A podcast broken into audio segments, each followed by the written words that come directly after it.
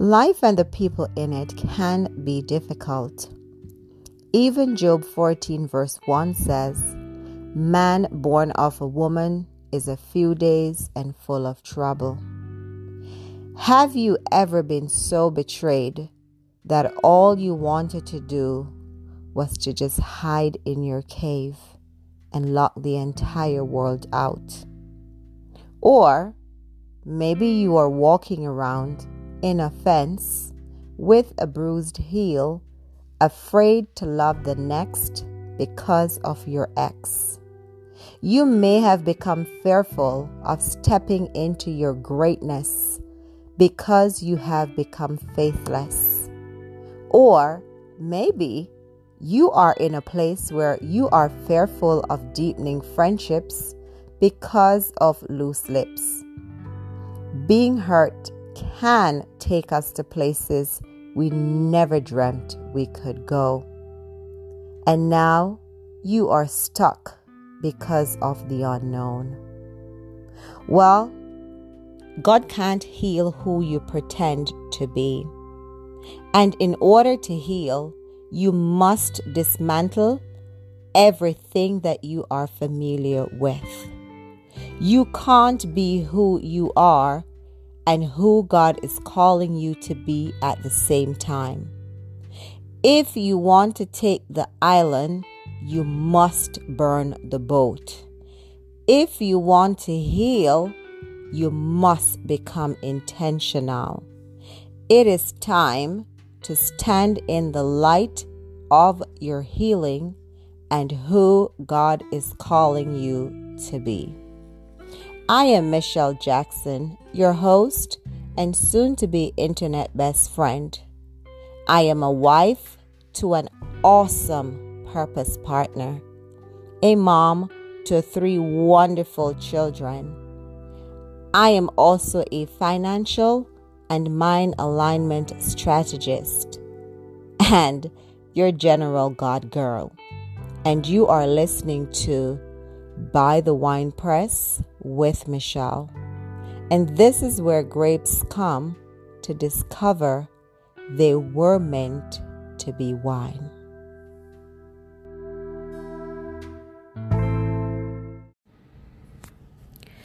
Living with any human being is a recipe for inevitable disaster.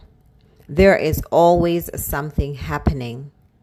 The big question, though, is how you will deal with it. Your greatest test is how you will handle those that mishandle you.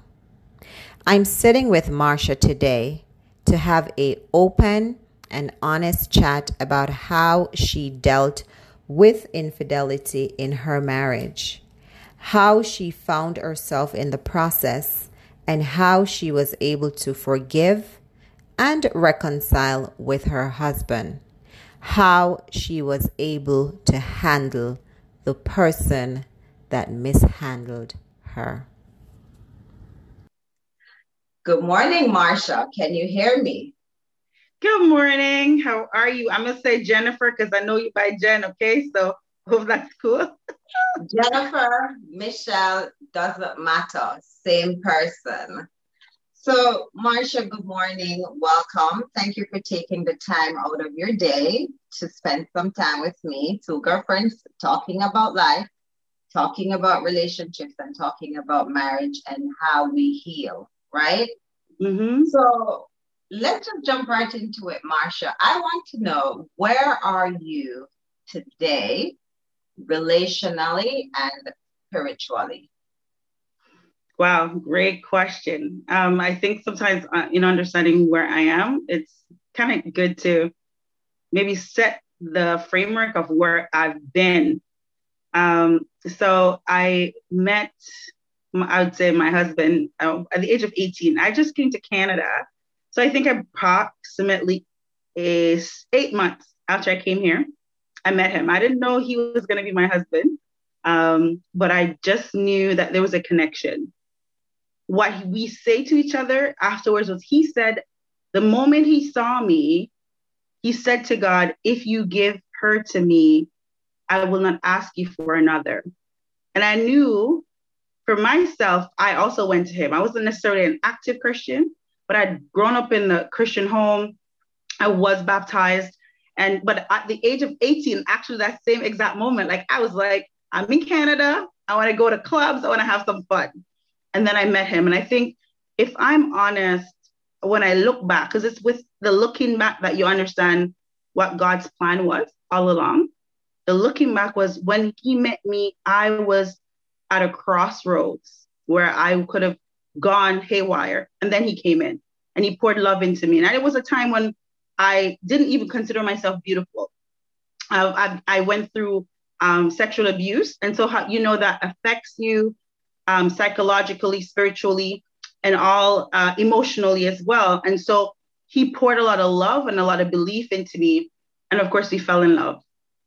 And there we were, blissful. I, I, I thought he was my best friend, partner in crime. We went everywhere together.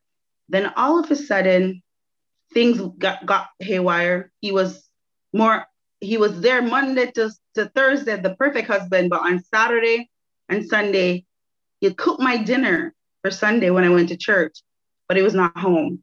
Our phone calls went from like 18 to 4, and it was like, hey, dear, how are the kids? Right? And then, okay, catch you later. And so you kind of sensed it. Um, and where we are now is uh, we broke up. Um, I was distraught. I it when I was going through the experience of knowing that I was being cheated on, people say that my the light went out from my eyes. I was dead. Right? I functioned on a day-to-day basis. I went to work, I took care of my kids, but the life the life was gone. And I had to make a decision to save myself. Because when you see the love of your life um, leave, even though they're still there, it does something to you. Um, I don't know, I was gonna get emotional already. But something died. And for me to leave, I also had to kill the love I had for him in that way, in the intimate way. And I remember saying to God, help me, help me with this because it's going to kill me. My blood pressure had gone from 100 and something, 170 over 100 and something. I'll tell you more about that. I'm sure you probably asked the specifics more about that. But um, I was literally living with anxiety choking me. I would feel like a hand was literally choking me. I'd be laying in the bed with him and feel like I'm actually choking. And so I was like, if I don't leave, this is going to kill me. And so I left. Where we are today is that we've reconciled. Um, it's been two years now. It's been a work in progress. And I say it is still progressing. But I will use this analogy. It is like, and I always use this one, but the Lord has helped me to, to use it for, for my healing in that I always say to him, we had a beautiful home and you took a wrecking ball and you mashed it up and everything is on the ground. The only thing that's left is foundation. And the foundation we had was love, respect, friendship. And we, we even while we broke up, there was still that respect and that love on a level. Um, so we were able to co-parent really well. Um, and then it's like he came back. And I'm going to tell you that I resisted the coming back. If it wasn't that I wasn't a Christian, it would have been a hell no. I hope I can say hell no because I was, it was like a hell no. and um, if it wasn't, I was a Christian. And so he came back and he's picking up the pieces with me and rebuilding the home. He came back and he is helping you to rebuild what he wrecked. That's and you're saying he wrecked because in all fairness, Marsha, we're hearing your side of the story. We're hearing the side of Marsha that had this challenge, right? So, with saying all of that, because mm-hmm. you went through a lot, you went, you took us back and you gave us a synopsis. Mm-hmm. Where are you today, relationally and spiritually? What did that experience do for you? Oh, on so many levels. I'd say relationally, it's we are healing. We're still healing. Hmm. Um, but I come to recognize what God's plan was for all of it. It was not just, it's not just a, uh, myself and, and my husband kind of issue. It's about the children as well. Um, it's about foundation. Um, spiritually, oh my God, it's it's a continuous process. So how did I even get to this level? Is I had to heal. It was an active process. It wasn't just saying, "Oh God, forgive those, forgive him for he hurt me." It was kind of kind of putting myself in his position and saying to myself, because you're right, two one person cannot mess up a relationship. There's normally something else that's a trigger for the other person. And for him, it was that he was not feeling valued, whatever that meant for him. It was maybe me not listening to some of his suggestions, right? It was, um, you know, a lot of little things, but he didn't feel valued, and that made him leave, right? He was there physically, but he left emotionally. Um, with my relationship with God, I learned to trust Him in the valley. When I when that happened to me, Jen, I wanted to give up. Literally, I'm gonna tell you, at the time it happened, I was finishing my uh my my studies. And I remember it's kind of interesting because it was April 25th, 2015, when I actually found proof. And I had actually written it down that, you know, I was gonna have a conversation with him on April 25th. On April 25th, I actually had hard proof because you go with um, insinuations and you said, you know what, something is off here what's going on?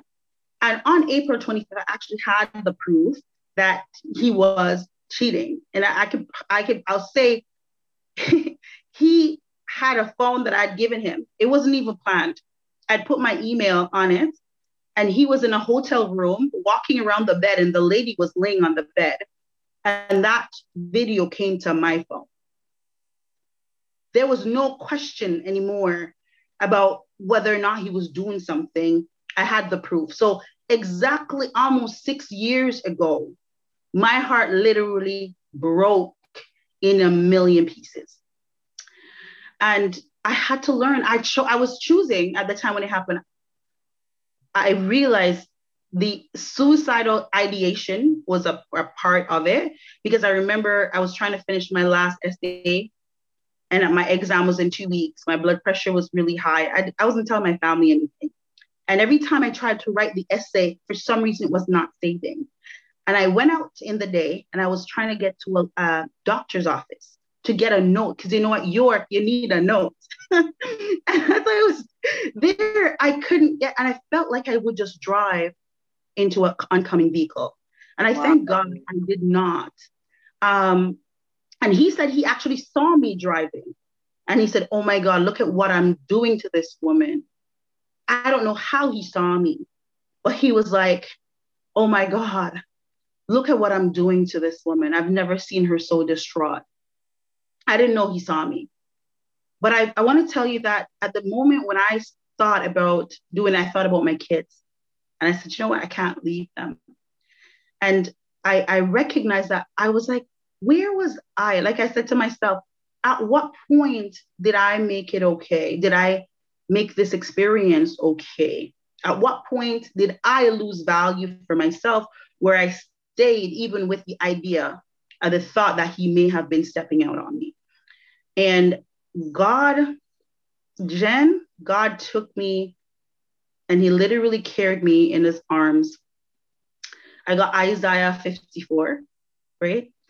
And Isaiah 43. And Isaiah 43 has been one of my favorite, um, you know, says, you know, I've created you, right? You are mine. Though you go through the valley, I will be with you, right? The fire will not burn you. And I'm going to tell you the fire, the, man, the heat was, the heat was hot it was struggling. I had to, I moved into my sister's space, uh, you know, thanking, thanking God for grace. But out of that, I was able to purchase my own home. I see God's hand even with that. And so I learned what I learned was I had put him, his name is Dave, into a position that God was supposed to be. And my I, I recognize now why it had to shift because I now relied on God. I now have a relationship with God that is incomparable, right? I know I can depend on Him. I know He has my back. That's the experience that came out of this and a greater understanding of who I am and my purpose. And so our relationship is is at a I would say is at a good place. The rebuilding space still daily. I can I can say to you that it took me two years to look at him and not get upset. Like, but now the other day, just give you an example, Mother's Day. He made breakfast, which he normally does. He asked me what it was that I needed for dinner. He got me what I needed um, for dinner. And then he had a masseuse right, come into the house, right, and give me a massage. And while I was experiencing the massage, tears ran down my eyes because I knew all along when I broke up with him, he was trying to get back with me. And I said, no. It took 14 different people and it took God sending a stranger, because that's what I said. I said, God, I'm not even listening to these people, you know. I'm not listening to these people. You better send a stranger that don't know about my situation to tell me to reconcile. And I walked into a church. I was doing a, a financial seminar, and there was a man in the food bank because the the lady was showing me, you know, the food bank for the church. And as I walked down, he said to me, Miss, he said, "Do you think God can save your marriage?" And I said, I looked at him and I was like, "Yeah." And they said again, Miss, God said to ask you if you think He can. And I said, Yes, He can. And from then, things happened that just shifted our lives. And, you know, I'm here today to talk about the saving grace and the forgiveness of, of God and how it's healing um, when you actually let go and let God do the work. Marsha, that's a very interesting very interesting story. And I want you to go back a little bit. You said that you placed your husband in a place that you should have put God. And I want you to remember that. You said that I need a little explanation. I need you to broaden that for us. Mm. I'm going to go even further in the conversation because it would appear that when you met your husband, he was a Christian, but you weren't. Great Am question. correct? So, so to to that answer, I would say he was brought up in a Christian home. So he's from Jamaica as well. His mom poured the word of God into him. So the, him being that way, he was Christian minded, but I think in practicality, uh, at the time, maybe he was closer to God. I think he was perhaps closer to God in his heart than I was because I was ready to rebel. I wanted to go to club. I wanted to, you know, dress nice and, you know, go out. And so, you know, we would do like, you know, pray or we'd do some scripture readings and stuff, but it wasn't like he was going to church at all. But I was more agnostic or atheistic in my in my determination, in my mindset because I thought it would allow the lifestyle that I wanted to live. And of course, you know, um, sometimes when you're exposed to certain philosophies in university, it it challenges your thinking. Yeah. Um, that was my position at the time. And, and then, you know, years into the relationship, what would happen is honestly, Jen, God would constantly speak to me. He would send me Bible scriptures. He'd have my aunts just call out of the blue and kind of say, hey, are you going through this at the moment? And so I knew that he loved me and that he was calling me, but I, I rebelled. And he did too. Because whenever I had a vision, he also had the vision prior. Right. And so it was it was like that. We knew God, but we were kind of far from it. But I, but to the point, how did I put him in the position of God? Right. So when I met him, he was like, he was like the savior. He was handsome. He was a little bit older than me, wiser in the world. he spoiled me. I was like the little princess that he put on a pedestal. And I, I think it happened throughout the relationship um, until he put me so far on the pedestal that I was unreachable in a sense, you know? So, you know, he would, he, he spoiled me. I, I would say that. Um, but he also poured love and belief in me. And I think because of the lack of, let's say, relationship with God, I right. relied on him for my significance. I kind of depended on him to feel important.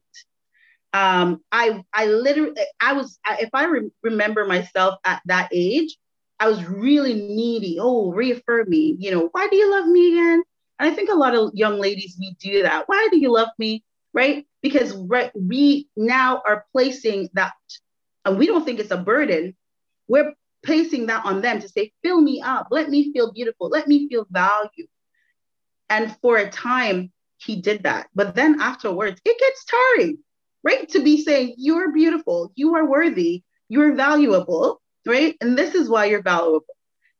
And when I shifted to what does the word of God say about me? What has God been saying about me? What has God been saying to me?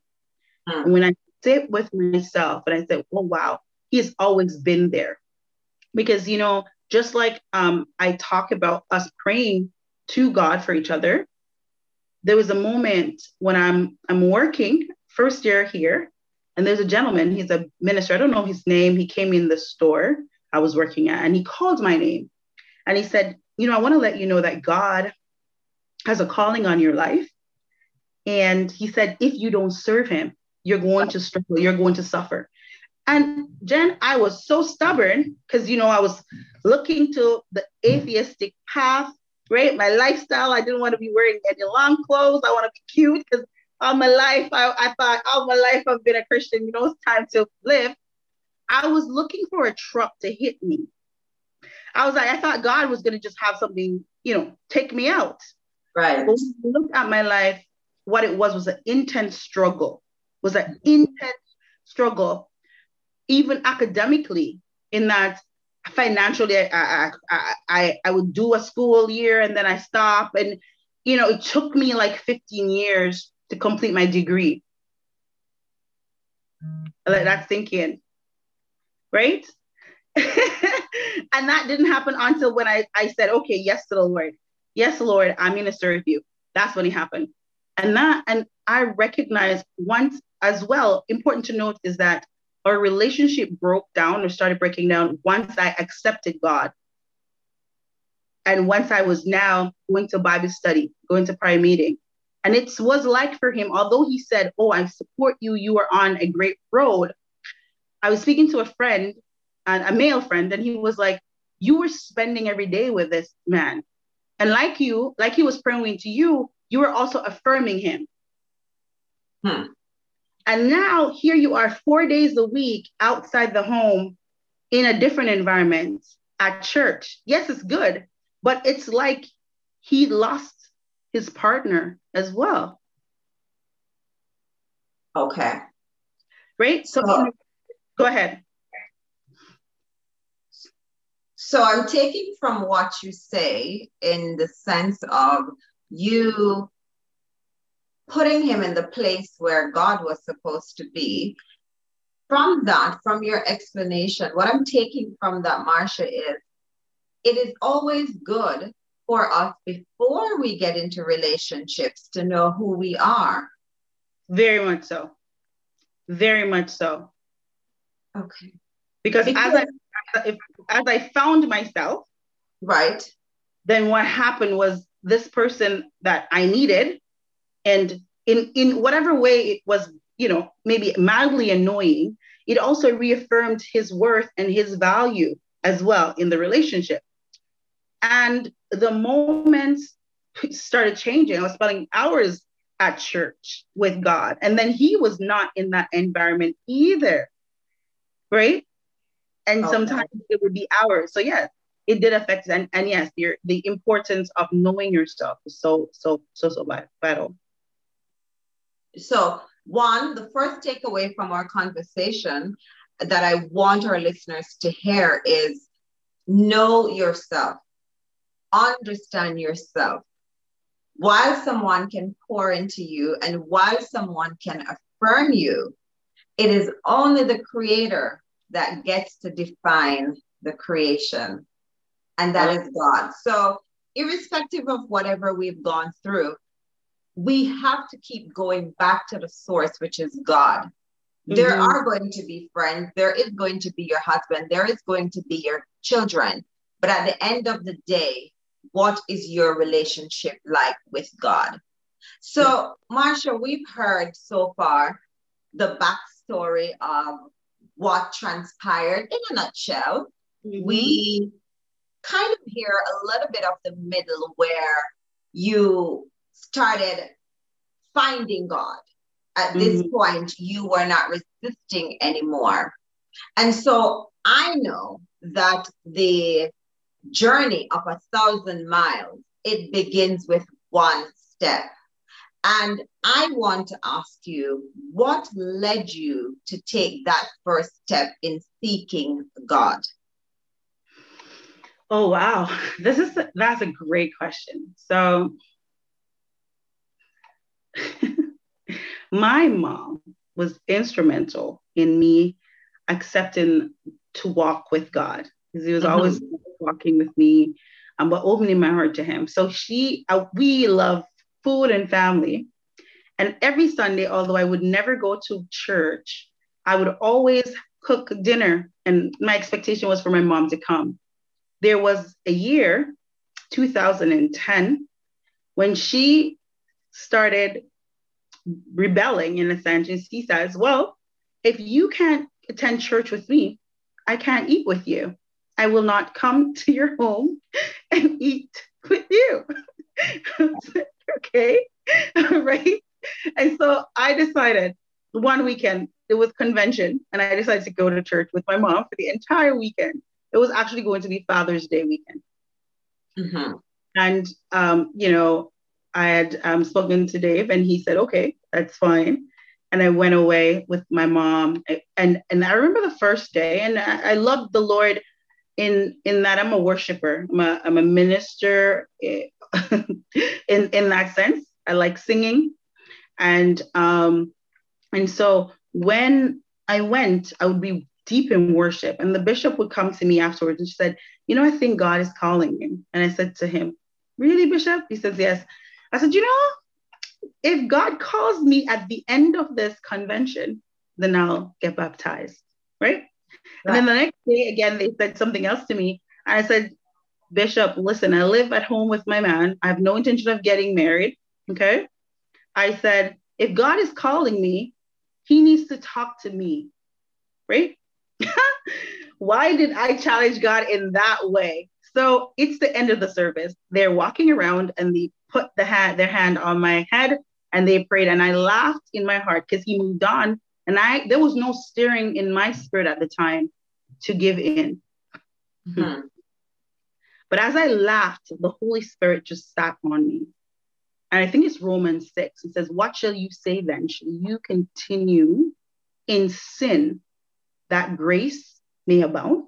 God forbid. And that was repeated. I don't know how many times. All I knew was I was rooted to the spot. I could not move until I yielded. The Holy Spirit would not let me go. And that very day, I got baptized. Wow. And so I went home and I said to him, Hey, I got baptized. And he was like, What? And then he says, You know, okay. Because I would have liked for you to tell me. And I said, Well, I didn't know that I, this was going to happen. Um, I didn't plan it. I went to, to church in a capri, you know, in the little shorts that went to my knee. You know what I mean? I was just there. so I was uh, not intending for this to happen.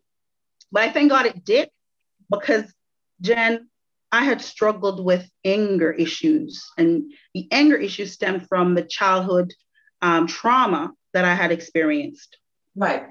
And so, had my journey with God not started in 2010, in 2015, right, when I recognized that this was happening, right, it's uh-huh. very likely that I would have responded in anger. What I did was I just packed the suitcases very neatly. And I said, you got to go. Of course, he wasn't willing to go. I, you know, he stepped out the door and I remember locking the door, but, you know, he eventually came back in. And that was kind of, I'd said, the moment that our relationship ended. Although I gave him time and I, I gave him time until September because I said, he said he apologized, he cried, he, he, he said he was going to change. He said he needed time. And I said, okay. But then I waited and I waited. And in each day I waited, something died within myself. And I was saying to myself, why am I waiting when he's unwilling to change? I, I never doubted that he loved me, but I doubted that he loved me enough to make the decision to change for himself and for our family. And so it, I had to leave. Uh, and I had to leave expecting nothing but, let's say, friendship and to co-parent with him because I I thought if he saw me, if you love me and you see me hurting the way you know I am, and you did not change, you didn't choose to change, then it means that you d- didn't value me as much. That's where I I I I, I what what I came to, and I had I had to leave. And it's funny today we were talking about it, and he said it took me leaving and him seeing the hurt on my face, but even more so, God giving him certain consequences for him to become the the the man that he is today. You know, as I was actually having that conversation. But yes, it's it's it it was it was that kind of journey where I'm thankful that God was there because very likely he would have come into the house and he would have been met with a machete, right? Because I was, I used to be that angry when I felt like someone was hurting me. But every time I used to fast, God would be like, oh, there's that anger. And I was like, God, anger again? Anger again? Like, you know, and he helped me through it.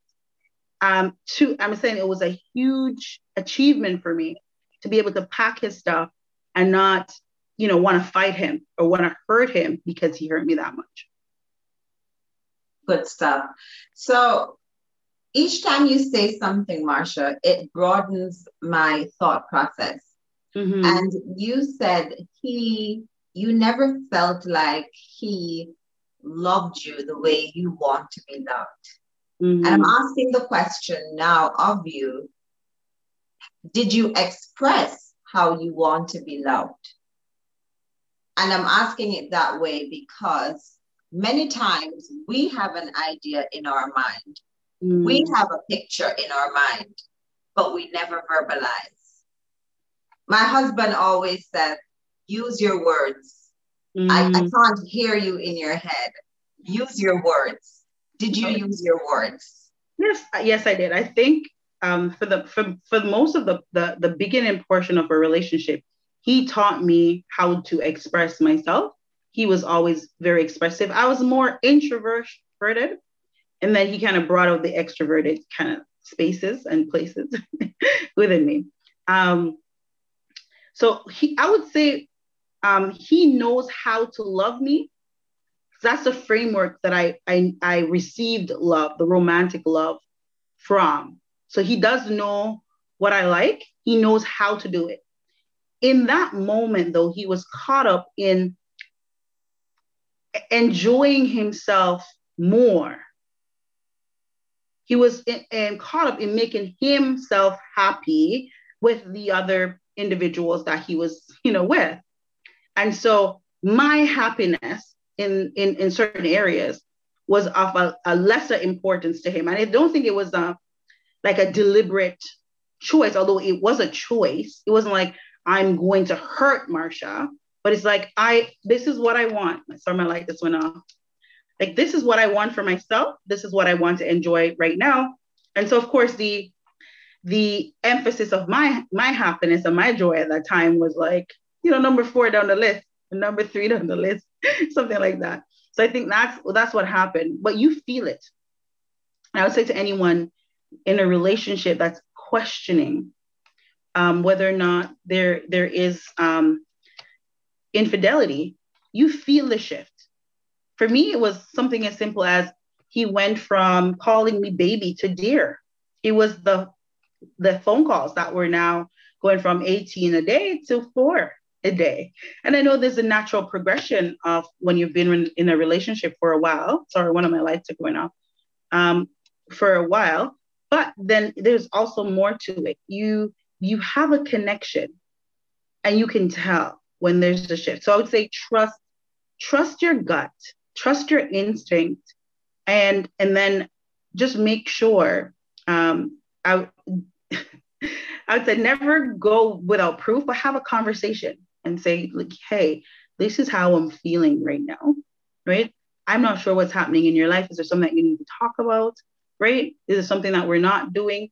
But I, I would say it's never really about you. I never felt his cheating was about something I lacked.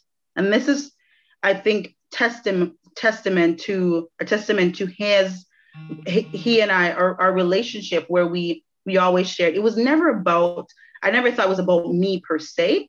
As a lot of women think, oh, I, I put on weight, or I had the babies, right? I'm not as interested in in intimacy in a, at a level. Right. It's not so much about you, but about something that's missing in them that they're trying to trying to find. And I, I think that was important. Okay. So it is important, and, and, and I keep going back to the importance of knowing yourself yes. in self validation, in knowing who you are, that you are grounded. Because yes. when things like this happen, as you're saying, it is oftentimes very easy for us to blame ourselves. Yes. Did I gain weight? Did I not cook enough? Right. Um, different things will come to our thought. Mm-hmm. And if you know who you are and you know that you are doing what you are supposed to be doing mm-hmm. as a wife, as a friend, as a companion, then you would feel still feel enough. Mm-hmm. But with that, Marsha, still comes that nagging feeling in the back of your head. Mm-hmm. Where did all of this go wrong? I hear you say that it was more about him and the mm-hmm. needs that he had. It was more about what was unfulfilled in him. Right. That he was exercising. Um, and, and, and that is why I usually say to persons, if somebody say to me, my husband has stepped out of the relationship, or there mm-hmm. is also the flip side, my wife has mm-hmm. stepped out of the relationship. Mm-hmm. The first thing I tend to ask is, so what is your thought process now? What are you thinking?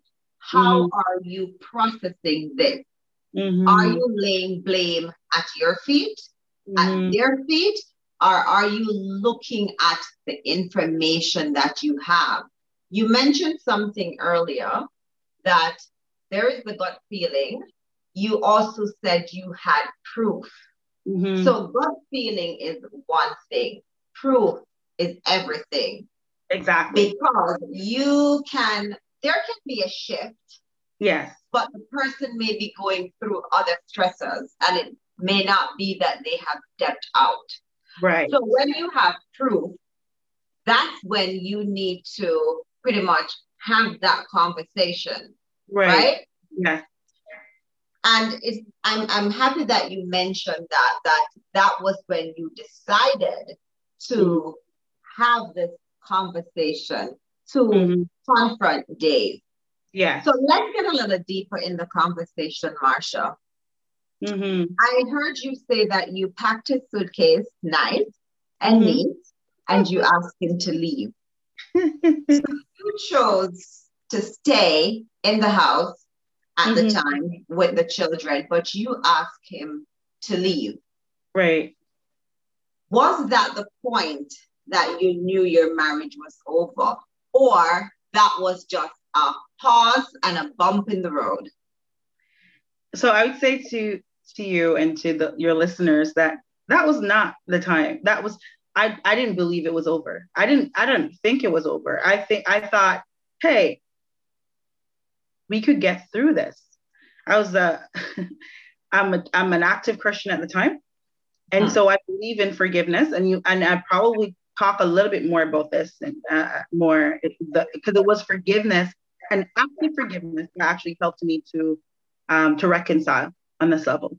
Right. So when I spoke to him, so I would always say, hey, because we were best friends. So one of the challenges that this brought on is that it was more than just my husband. He was my best friend. He knew my my fears, and so it felt like a deep, deep betrayal, right? Uh-huh. We could always say, hey, something feels off. You know what's going on.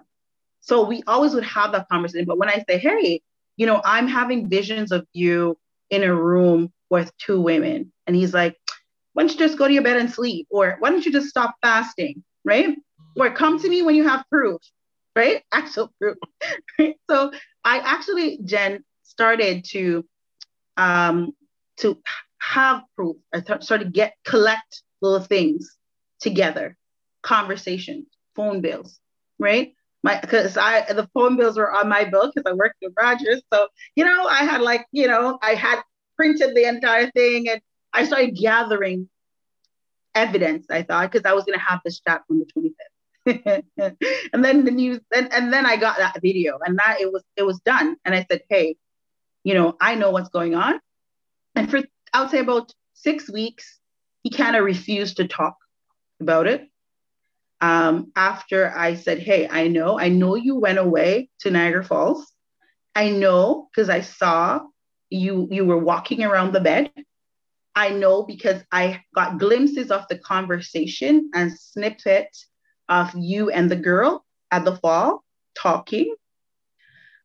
And then he he he climbed up. And I, I have to um, pause for a moment to say that when he was he came to me to say, Hey, I'm going away for the weekend with my boys. And I said to him, I said, No, I said, No, why are you going away with the boys for the weekend? So I would say if for him, it was hanging out with the boys a lot. And before we got, you know, had mm-hmm. children and stuff, it was he and I. And then it, it, it shifted to include some of its boys. And I was always that, I would say, wife, girlfriend that was like, okay, you have a life outside of me. I have a life outside of you. You can have with your. But then it became the boys every weekend, and and I was left with the kids, and um, that weekend, for some reason, when he told me, I, I was angry. I didn't know why, but I said, no. I said, if you go this weekend, it will be the end of us. I didn't know what I was thinking. And he went, and I remember when I walked home, reached home from Rogers, I'm going to use that, my, my comp in the workplace that day, um, I cried for some reason because he had left the kids with the neighbors. And by the time I came home, he was gone. And then I got that video. So just to kind of set it up for you. So the writings were on the wall. But when I said, when I, when I found it, I actually recorded a conversation that I had. And it was like an hour and a half. We chatted about it. And he was like, you know, I'm, I'm in love with you. I've never stopped being in love with you, right? You are the one I asked God for. You know, um, you know, don't you think that relationships go through challenges? Uh, you always, and he would say things like, you always um, admire those old um, couples that have been together for 40, 50 years and you think they've been through stuff. And I would say yes, right? And I, and I was willing to work, but I said change would have to happen. And some of the change I was asking for was, you know, I would need you to come to church with me. Um, you know, I would need you to be able to open your phone around me, right? Because his phones are now always closed, right? So that's a sign the phone is always closed. The phone is always upside down. Uh, you step outside the, the, the, the, the, the room to take a call. You're on, you're watching a family movie and he's texting, you know, or trying to have a conversation with someone else. Those are, those are signs. He's always going off to a party or something at work and you're not invited. Signs. okay. Okay. okay. and so um, when having the conversation, if he had made the change, one mm-hmm. of the one of the I think one of the key requirement for me was going to counseling. And a lot of our men have a challenge asking or receiving help. Um, and had he gone to counseling with me, would we would have restarted, rebuilding fast, much faster.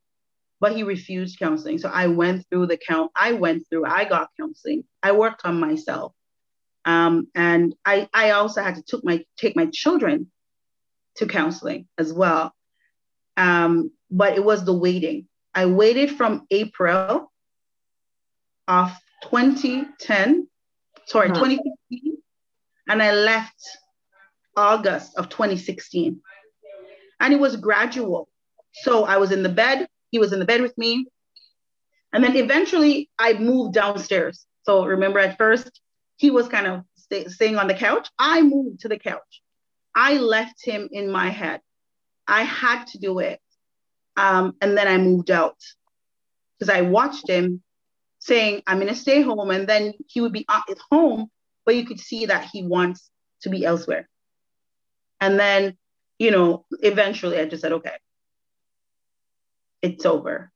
He didn't want it to be over, but I, I also didn't want to accept what he was giving to me. I, I knew I deserved more and I deserved to be valued and to be respected.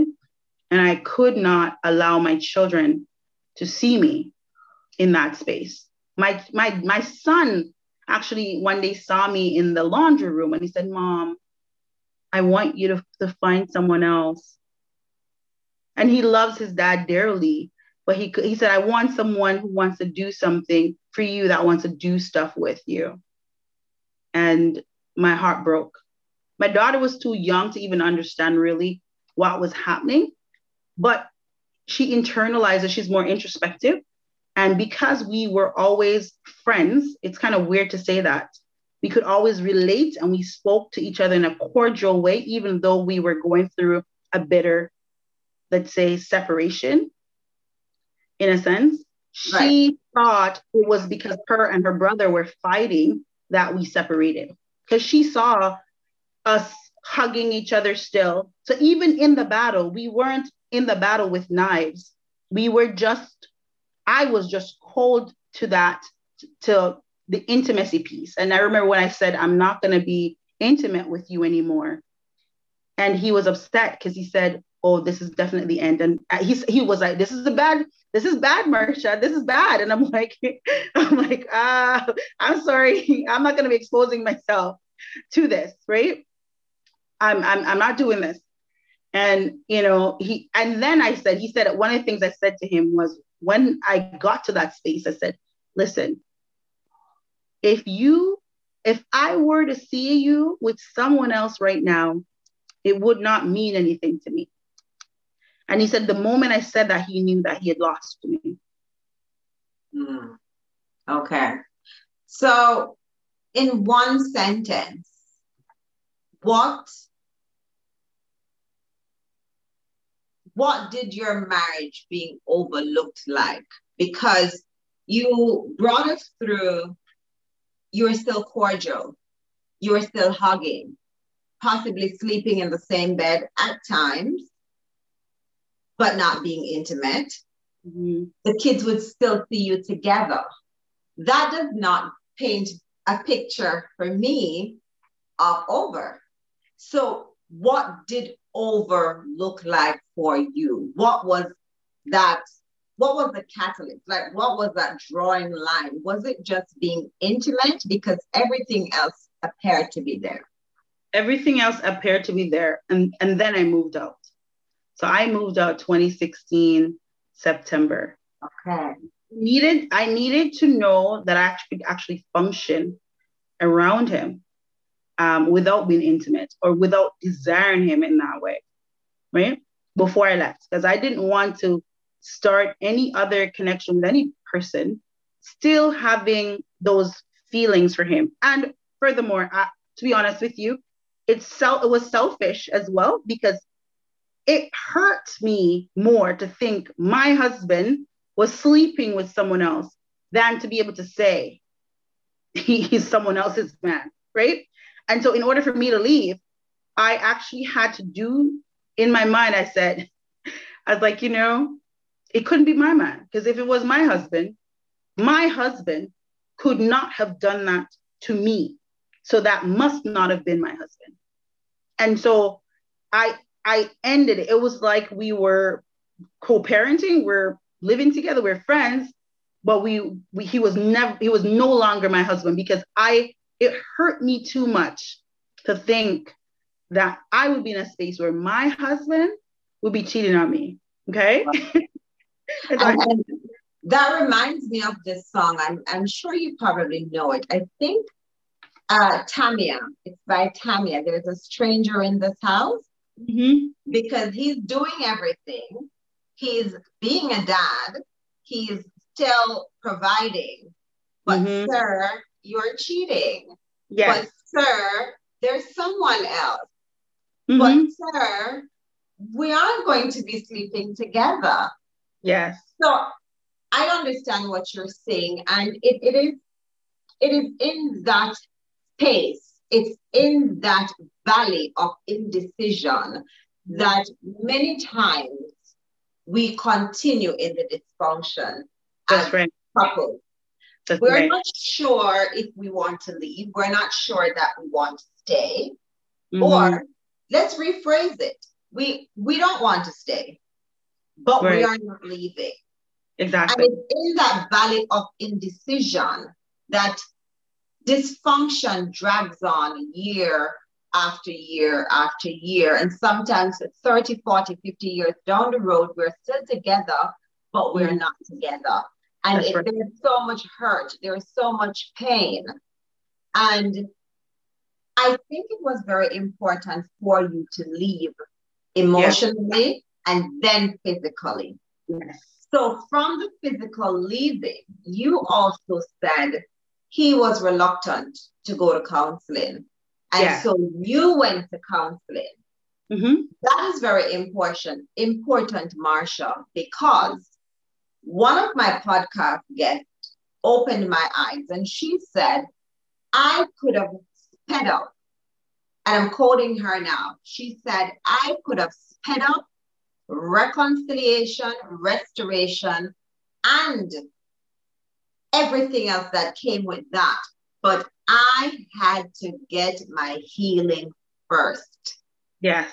And yeah. that is very important. Yeah. Most times we try to restore, we try to reconcile and to sweep things under the carpet, which is really not reconciling. Mm-hmm. And we have not yet healed. Yeah. You were hurt to the core this is someone that you have been with since you were 18.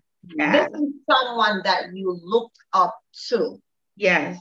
This is your husband, your best friend, your companion, your confidant, the father of your children. Right.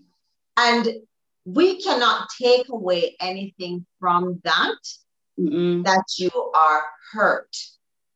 And hurt is not just skin deep for you.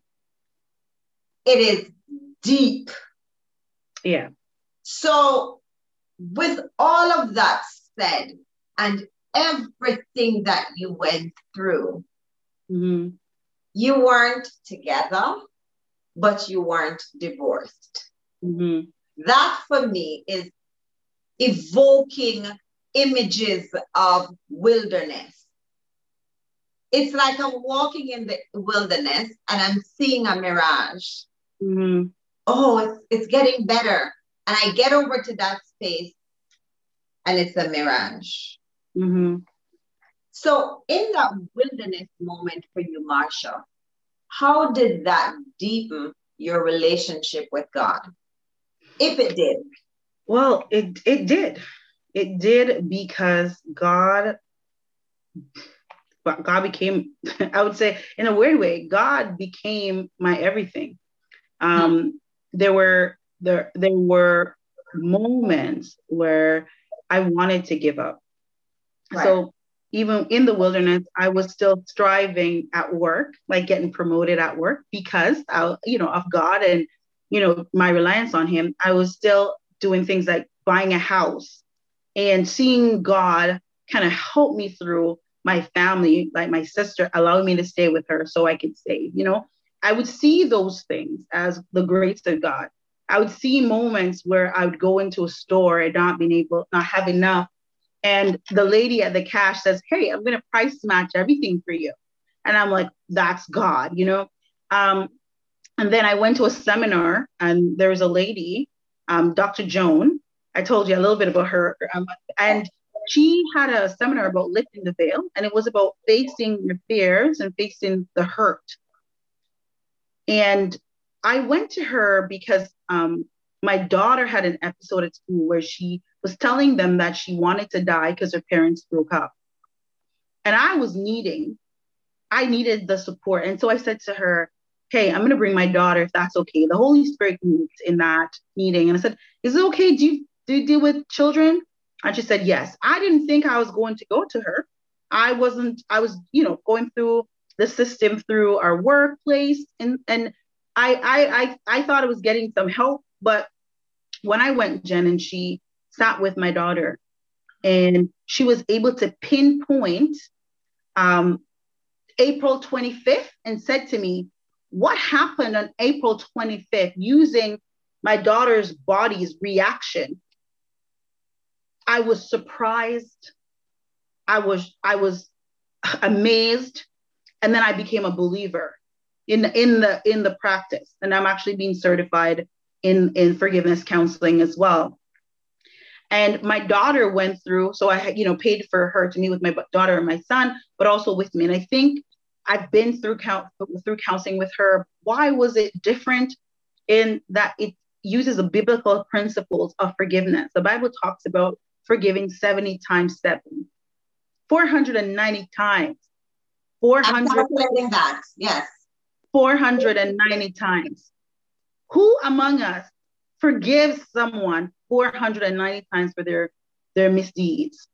But here I was in a relationship, and every time I felt, even though I wasn't with him, every time my anger comes up, I would go and I, I do an active forgiveness, and which is I I look at I pretend I'm speaking to him because a lot of us we taught that we need to tell it to the person. You don't have to. It's about you. You releasing you. Forgiveness is about releasing. I didn't realize I was carrying these baggages, Jen. I I I was afraid of, to trust and to move on because I'm I was afraid of giving my heart to anybody and then they would do the same thing to me. Right. Um the the process I I I, I was constant as I got angry.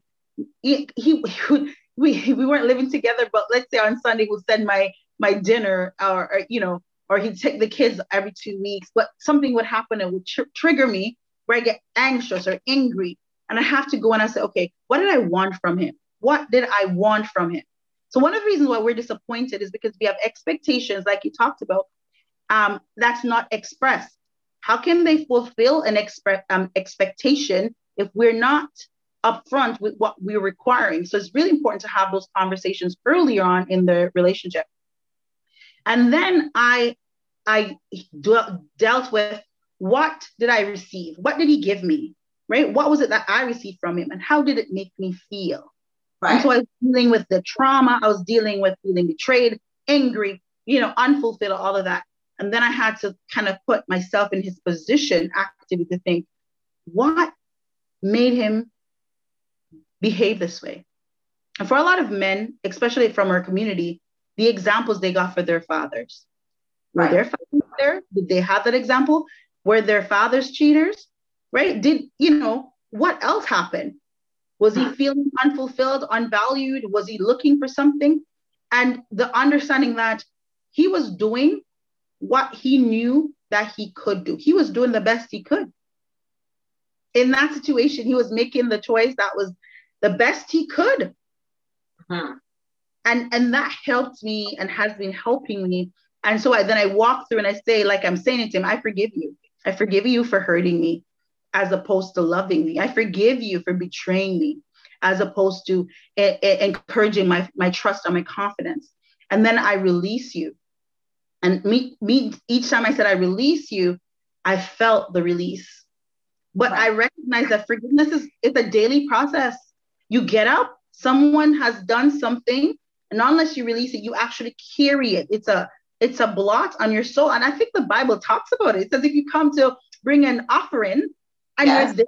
and someone has done something wrong, you need to go. If you remember, you go, you lay the, the sacrifice down and go and reconcile with that person.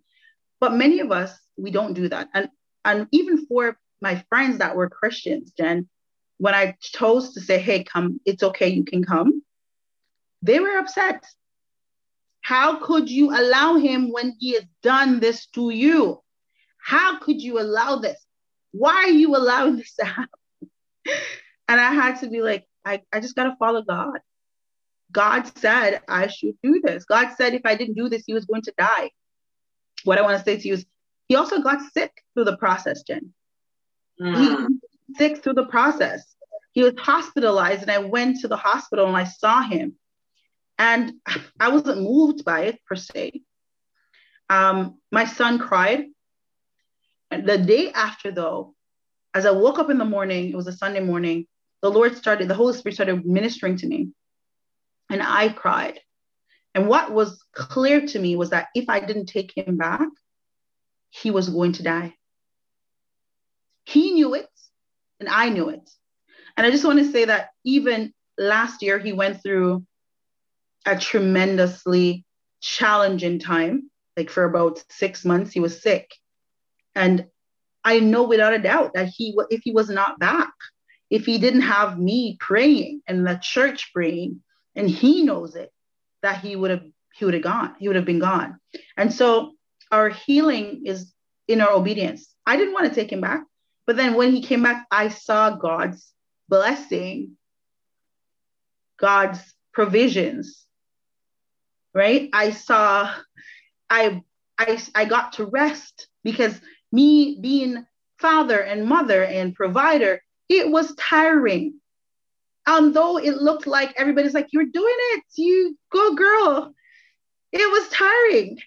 And so just being able to have someone else to say, Hey, I'm going to take this and you take that. And mm-hmm. we divide the task. It made my life so much more restful. And I realized God's plan for me. Jen, I rebelled along the way, a lot along the way. I'm like, God, I don't understand. Why didn't you give me a new man? Don't you think I'm deserving of someone else? I mean, um, it, it was it's a process from 2015, and he moved back in in 2019. So it's been two years, 15, 16, 17, 18, 19. So about four years, almost five years that we were separated. I mean, I, you know, and we moved through the process, right? And here we are now. And I'm like, God, like I, I was getting connected to another person. And then God says, take him back. I'm like, God, how is this possible? I want to move on. Like, why are you sending him back? Like, he hurt me. Don't you think I deserve something else? But when I used to pray, he one of the when I before I moved out, one of the things that God said was in my fasting moment, in sickness and in health. It, and I thought, okay, you reminded me of my vows. Mm-hmm. See, marriage is not just a paper, marriage is a covenant. We do the paper now, but the marriage vows before God is so much more than the paper we sign and whether or not we sign a paper it's a decision it, it's a spiritual agreement under god right and when you want to choose to break it yes. there is that covenant and there are the rules of the covenant. And it took me like going through the process jen um to understand. And when i say going through the process like i did give him the divorce paper. He didn't sign it. The court actually says we are divorced. Mm. But even at doing that, God still sent him back. God still sent people to say, Can, can do you believe I can fix your marriage? This is why the first time when the man asked me, Do you believe God can fix your marriage? I was laughing because I was like, I know I have the papers in. I know I had the papers in. I was ready to move on. But God said, Go back to your husband. So, in all of this, Marsha, you're saying to us that this experience pretty much has caused you to be able to trust God in everything, everything. and not just I'm trusting you today, but I'm trusting you with everything that you say. As you were speaking about going back, mm. I'm not sure if you've read the entire story of Jonah. Hmm. And the first time we met Jonah, he was mm-hmm. running away from God. Oh, yes. And then we met Jonah. He was arguing with God. Mm-hmm. In another chapter, he was fighting with God. Mm-hmm. And then we saw him running to God. Yes. And your story reminds me so much of Jonah's story. And it is right there in Jonah. Because when I read it, I was always asking myself the question so why did Jonah want to go to Nineveh? And it's right there in Jonah.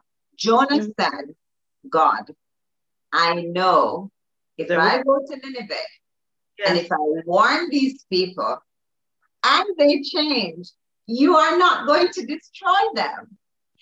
Marsha, I, I, I, I'm seeing this Jonah situation with you because the backstory of Jonah and Nineveh, most persons may not, unless you're deep in the Bible and you, like I teach Bible studies, so I kind of research these things.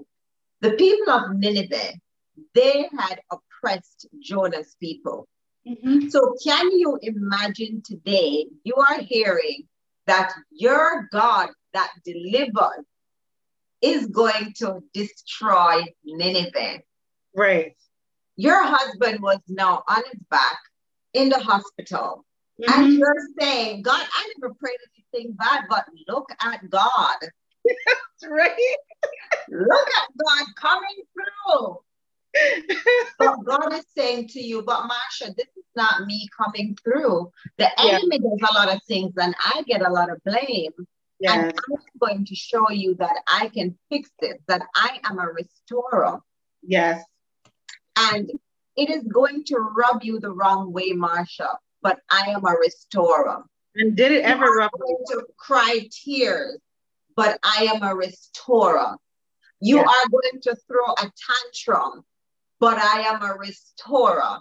And when I have restored this, then you will be a testimony mm-hmm. to others to know that when they trust God, it is possible. Yes. And that's what I'm getting out of your story. Yes. if we, if we go back to First Corinthians 13, 48, mm-hmm. if we apply that consistently, love is patient. Kind. Love but in this generation, Marsha, we don't understand patience. No. You have fast food stores. You go to this end of the drive through, and in one minute, you're picking up your food that is already made. Mm-hmm. You can go to the grocery store now and you can buy food that is already made. You pop it in the microwave. In a minute, you have food. And we are trying to get our relationships our marriages microwavable. Mm-hmm. And it does not work because you are coming with your baggage, he is coming with his baggage, right. and there's still the outside influences, and we have to fight through all of that. That's right. But James, James is one of my other favorite books. And mm-hmm. in James 5 16, it does say that we should confess our faults mm-hmm. one for another. Yeah. And we should pray one for another. Why? So that we may be healed. Yes, yes. And I'm, I'm, I'm asking the question now of you. When did you start doing James 5 as it relates to your husband? Well, I'd say um, when I was in the valley, I actually started with a girl, a, a, group of girlfriends of mine. We would pray once a week, every week. I wasn't necessarily praying for reconciliation, of course, but I was praying for healing. I was praying for we would pray a lot and I think we we all encourage, we pray for healing, we pray for the nations, but more importantly, what we heard was the Lord said rejuvenation, restoration, and renewal. That word, okay. those words were clear. I wasn't thinking, hey, he's gonna gonna be doing it here with me. But we heard that clearly because you know we we tend to be prophetic in nature as well. So we you know so we heard uh, what God was saying and we said, okay. Um, one of the things I also want to say is, I you mentioned it is that um, I wanted to give God a place. So I said, 99 when everyone asked me if reconciliation was possible I said 99.9999% is a no. But I said, because I'm a child of God and I'm a believer, I'm going to give God the 0.1% of the 99.99%. Right. And when he said it, and I got the confirmations, and I knew in my spirit that morning that God was saying to me, I needed to take him back. I could not say no. I said, okay, all right, God, I'm going to trust you. And every time, sometimes I'm in the shower and I'm rumpled in my spirit and I say, God, I'm going to trust you. You said this is supposed to be what I'm supposed to do. I'm trusting you. And the truth is, our lives cannot be and should not be similar to those that are without Christ. It is easy for us to say, hey, I'm going to let you go. I'm not going to forgive you. I'm going to move on, right? But that's not the way that the children of God should be behaving. Perfect. We are supposed to be forgiven. We are supposed to be willing to to listen to God and to work. And of course, I'm going to say to someone, don't stay in a position where you are being abused. Right. And I I didn't want to stay because the the was this place that I was was a mental a mental anguishing place for me. I could not stay there um, you one of the scripture that the Lord gave me when, because I even with leaving, I went to him and I got the confirmation. I think, I don't remember, it's somewhere in James. It said, perfect love cast out fear. Right? Love, yes. And um, the, and because I was experiencing these really debilitating anxiety, I knew that I had to leave but also the perfect love that was also talking about was the love of God. And I had to be able to be dependent on that perfect love um, for my healing and that perfect love for the reassurance that I was used to getting, right? And just kind of understanding that, yes, God created me and I am good and I'm valuable and I'm a queen. And it's so important to reaffirm yourself in God. And, and knowing that, knowing that made the difference for me. But you're right. I had to give God space. I had to give him time. Jen, there were times when I would pray and I was in the relationship and I thought it would be done because I prayed. I was expecting, as you said, the microwave fix. I did not want to go around this mountain. This was not the mountain that I wanted to face. I wanted the fairy tale Harley Quinn ending to my relationship. But real life people, real life experience, real life pain. But I now have a story of re- redemption and restoration yeah. that only God could have given me. And had I not gone through this space, I wouldn't even know that I had the capacity to forgive at this level. Awesome. Now I can I can counsel someone who's going through. I'm able, the Lord is actually opening my spiritual eyes so that now He shows me things about marriages with individuals where I can say, hey, the Lord showed me this. I need you to be mindful of this path because this is what he's saying. Jen, um, when I got married, the word came something about Hosea and Gomer, and I got that word like three times. And I'm like, God, I don't want no prostitutes. Why would you send me? I'm like, you know, fix it, Jesus, because I I'm not gonna deal with that. Well, when I look at a story, the taking back was not just for me.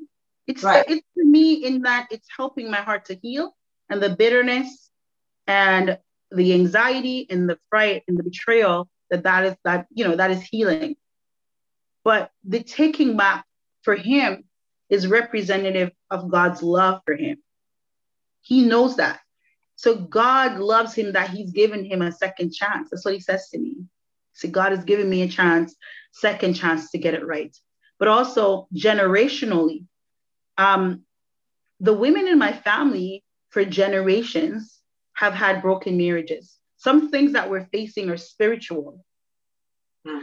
So this reconciliation is, is, is a spiritual, on a spiritual level where I'm reclaiming what the, the right, the birthright and the positions for my children so that they will not have to walk the same path that I've walked. Right. That it stops here. Mm-hmm. generational curse, breaking generational curse. Abram lied, and mm-hmm. his son, generations down the line, mm-hmm. told the same lie. Right. Spiritual things are spiritually discerned. Right. And it's not often what you see with your bare eyes is the truth. That's right. You have gone through all of this, Marsha. And I want your perspective. Mm-hmm. When you think of a healthy, Christ like marriage, what comes to mind? How should that look?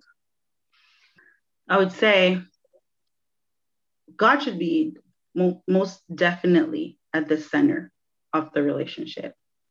It is important to spend time with each other, understanding and, re- and respecting each other's values and boundaries.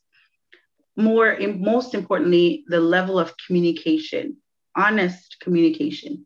I am be, eh, be willing to say i am feeling frustrated right now and here's why. And being open enough to accept that the other person may be feeling differently or may have seen it differently and be willing to be willing to hear them to listen to understand i think that's critical um, being respectful, being respectful of the space and, and the places, the values and, and the plan. But I also feel like the the family is is a is an important business unit. It's an important partnership. And so it's so critical for us to be on the same page. If one if, one is going west and one is going east, there is going to be an issue. Right. So being willing to be able to walk in the same direction when it comes onto your family and family goals, it will make it so much easier. I would say from from those kind of perspective, um, entering God is critical. Like I would say, you know, if you're able to do like worship together, um, you know, going um, to church together, like these things are all bonding moments. But also dating, taking each other out and spending time outside of the kids and continuing to to fuel the fire that started the relationship in the first place which is getting to know your mate we're all developing and especially if you started in a relationship when you were younger you've grown and so has your spouse your needs may have changed the way you receive and give love may have also changed and so it's also important critical that you know your your, your spouse's love language so for Mine, mine is like personal touch, an affirmation, right? Quality time. And for him, it may be acts of service. So you will know your your um your partner's way that they like to receive love by the way they give love to you. You may not receive in the same way because that's like for me, I, I wanted to be on him all the time. And he would be like, oh my God, when is the, the hug gonna end? You understand? Because he didn't like that per se. But quality time was something that we liked to do. Okay, thank you. So, healthy Christ like marriages will always have characteristics such as uh, having worship together. There's mm-hmm. a popular saying the family that prays together stays together.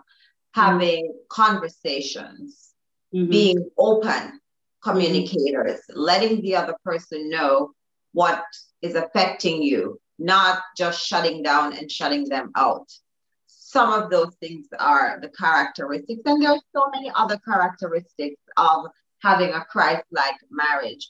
But the most important characteristic is having Christ in the relationship. Exactly. Perfect. Marsha, I absolutely love what you said. I heard you and I can resonate with you. Lord, I didn't want to walk around the wall of Jericho seven times. Mm-hmm. Couldn't I just go through the front gate?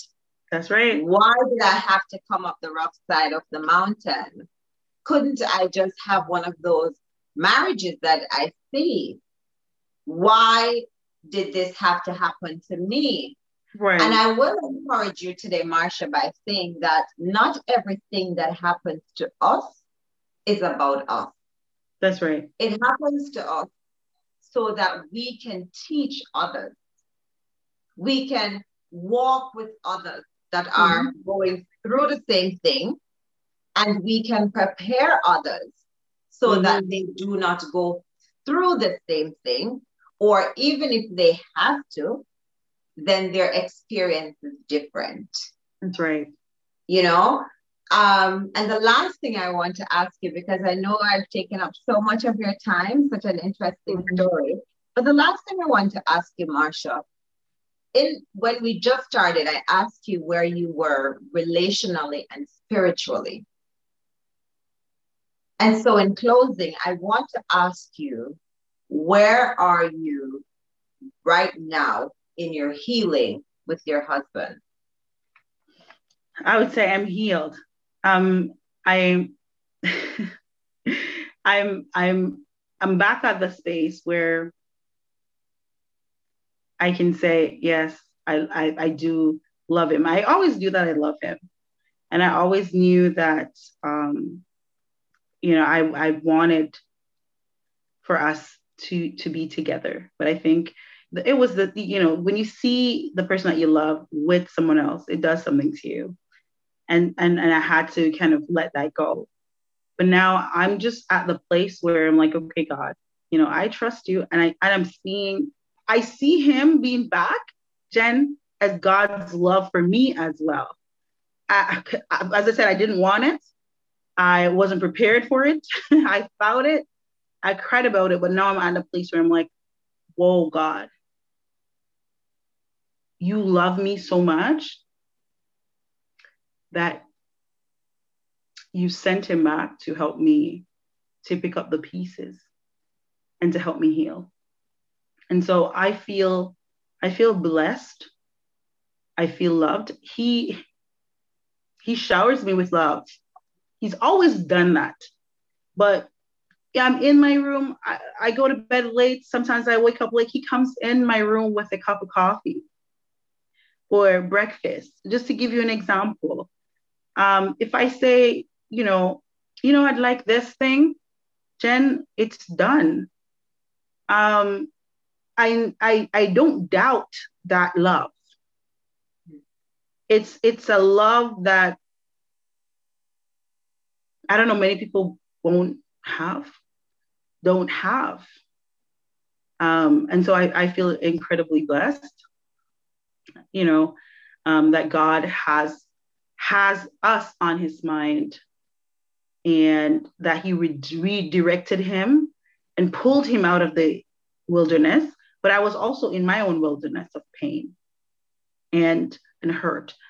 And this it has been instrumental in our healing but also our children are healing. Because the, the the pain they were also experiencing they were also praying. Um, and so that's why I'm actually humbled because it's one thing when you want something, but it's another thing when you don't want it, but your parent know that this is the thing that's best for you. Mm-hmm. And then you say, okay, and then you see they were right all along. That's where I'm at. I'm like, God, I'm thankful right. my fight, my fighting and my rebellion, because I did it.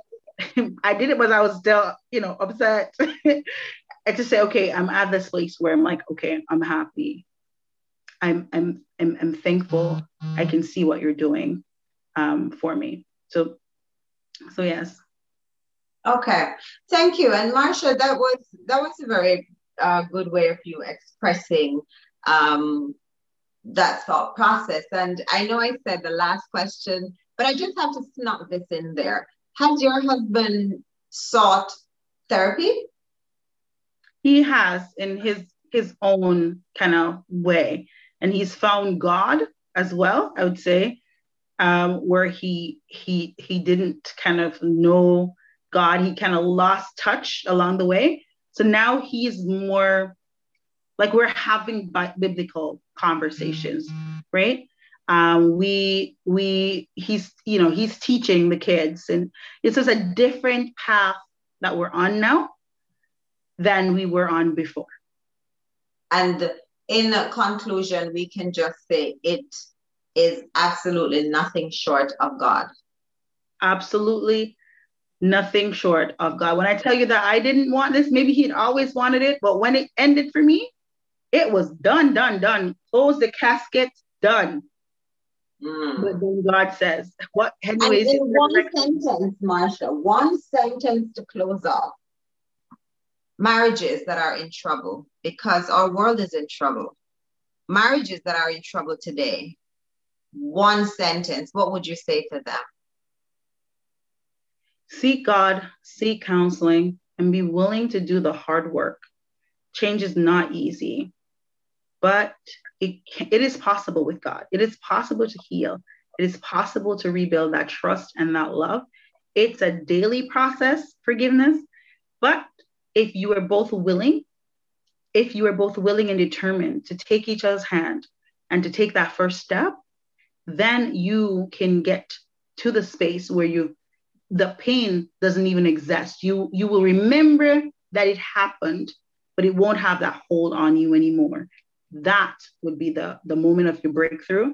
And I wish for each and every one of you that God will restore what the enemy has stolen, that he will bring you peace, that he will bring you regener- um, rejuvenation and renewal in your life and in your marriages. Perfect. Marsha, thank you so much for stopping by the Wine Press. It was a pleasure having you. It was my pleasure, Jen. Have a good one. Thank you for listening to this week's episode of By the Wine Press with Michelle. I really enjoyed speaking with you today, Marsha. You gave so much food for thought. I absolutely loved that you said your healing continues. This will help to break the myth that healing is an overnight affair. The second thing I absolutely love is that you decided to get on the road to healing before moving back into your relationship.